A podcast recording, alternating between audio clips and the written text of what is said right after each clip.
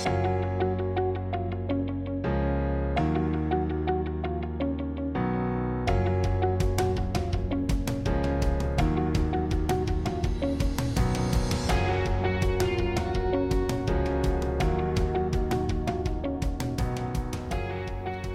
guys. Welcome to our growth podcast. My name is Karabo Sekwele, and I'm your host. The aim of this podcast is to help both you and I discover our true potential and realize our true being. And we're gonna achieve this by asking and searching for answers about our behavior, habits, personalities, cultures, background, and more.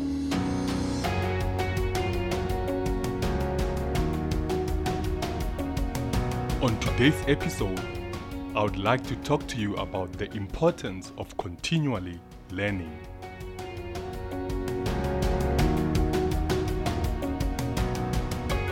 You know, the best leaders love to learn, and the best organizations are places where ideas are the seeds of success, where learning is embraced.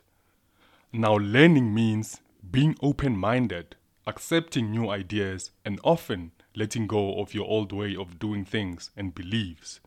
It can be disruptive and scary because, in order to accept and practice new information, you'd have to leave your comfort zone and try new things, which is why most people don't make it a priority to continually keep learning.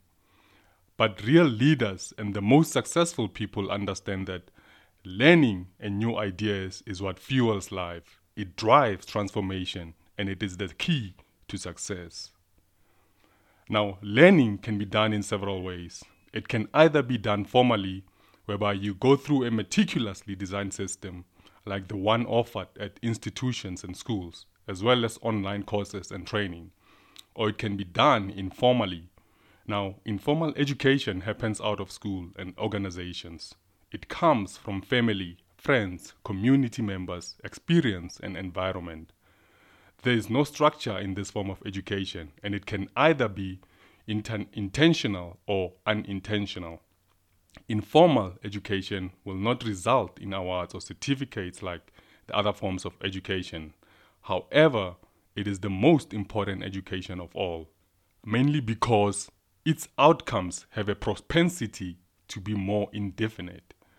The reason being that this form of education transpires at its own course its own pace by its unique methods throughout everyone's life. It is a lifelong process. You will always have effects from your family, neighbors, peer groups, society, and mass media. Now, informal education has had an immense contribution to the history of our achievement as a human species and continues to do so. It will continue to add to our lifelong knowledge, attitude, and skills. Now, I would like to add another form of education to the above categories, which is personal education. Now, personal education is when we become self aware and begin to participate and engage in activities which develop our personalities and knowledge. These activities can be reading books, articles, and reports which aid in our personal development, learning from our experiences and successful people or role models, challenging ourselves, traveling, exercising, experiencing different cultures, and more. Now, in my opinion, personal education is one of the most important of all forms of education, mainly because it represents so much growth, awareness, and accountability from an individual. If your formal and informal education has had a negative impact on your life because of background and environment, personal education is the one and only way to reduce or eliminate that negative impact. But personal education requires you to develop yourself daily. You need to improve the person you are every single day and become better, wiser, and stronger. It is very powerful and can assist greatly in achieving your goals and dreams. Now, many of us come from disadvantaged backgrounds. We do not have the benefits of acquiring good formal and informal education from our schools, communities, and families. Therefore, personally educating ourselves is the only option available to improve our lives. As individuals, we need to read, choose carefully who we surround ourselves with, learn from successful people, reduce the amount of time we watch entertainment on TV. Now, for parents, you need to take the responsibility of educating your kids. Do not leave that responsibility solely to schools. Find different ways in which you can be part of and educate your children. This can be in the form of activities, reading books with them, educational board games, talking to them, I mean, taking them to museums, camps, traveling, going through their school books, and asking them questions. Asking them what they've learned in class every day and more. We must take the responsibility of changing our situations by educating ourselves and achieving our goals and desires. Because once we stop learning, we start dying. We start holding on to our old ways and beliefs of the past. We cease to transform, and life is a process of transformation. Now, at the age of 87, Michelangelo, known for his iconic work on the Sistine Chapel in the Vatican, would tell people that he is still learning.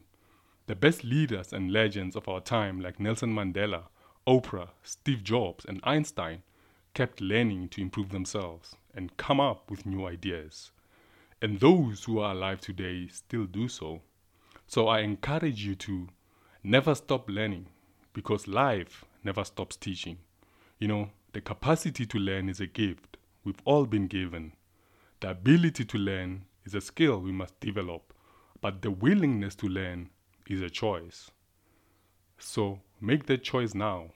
Learn continuously and never stop.